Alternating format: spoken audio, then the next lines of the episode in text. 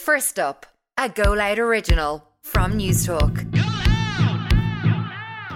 Good morning, I'm Andrew Loud, and this is First Up, all the news you need to start your day.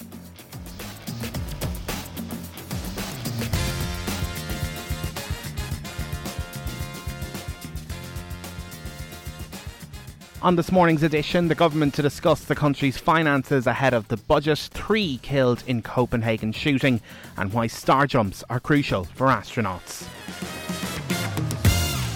First up, the government will give the first official glimpse at the upcoming cost of living budget today with the publication of the summer economic statement. A special cabinet meeting will convene at 2 o'clock to discuss spending for 2023. Our political correspondent Sean Defoe reports.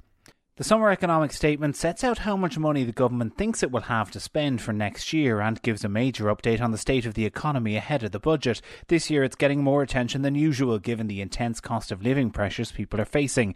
That will be the main focus of this budget, with ministers trying to strike a balance between easing cost pressures and not adding to inflation. The government looks set to break its own spending rules, going beyond the planned 5% increase in spending each year, a figure which was based on 2 to 3% inflation. It's expected there will be a significant social welfare package in the budget, which could include an autumn double payment similar to the Christmas bonus. Tax measures also expected, with Fine Gael in particular looking for a new income tax band at 30%, while a repeat payment of the €200 Euro electricity credit is also on the table. Ministers are also expected to re examine public transport fares.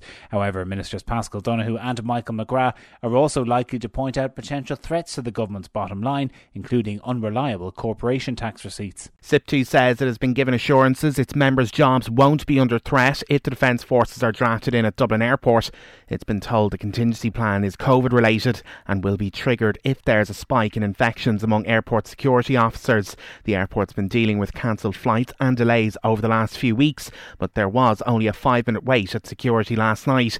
SIPTU Aviation Sector Organiser Niall Phillips says the Army will only be called on if the contingency plan kicks in on Wednesday.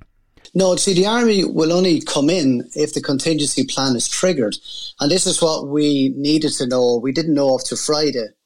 There, there will be a trigger. The army will on, be on standby, so the army aren't going to come into the airport on the sixth of July. They will be on standby. Now, what will trigger the contingency plan is if there is a spike in COVID amongst the, the security officers. Copenhagen's police chief says three people have been killed and three others are in a critical condition after a shooting at a shopping centre.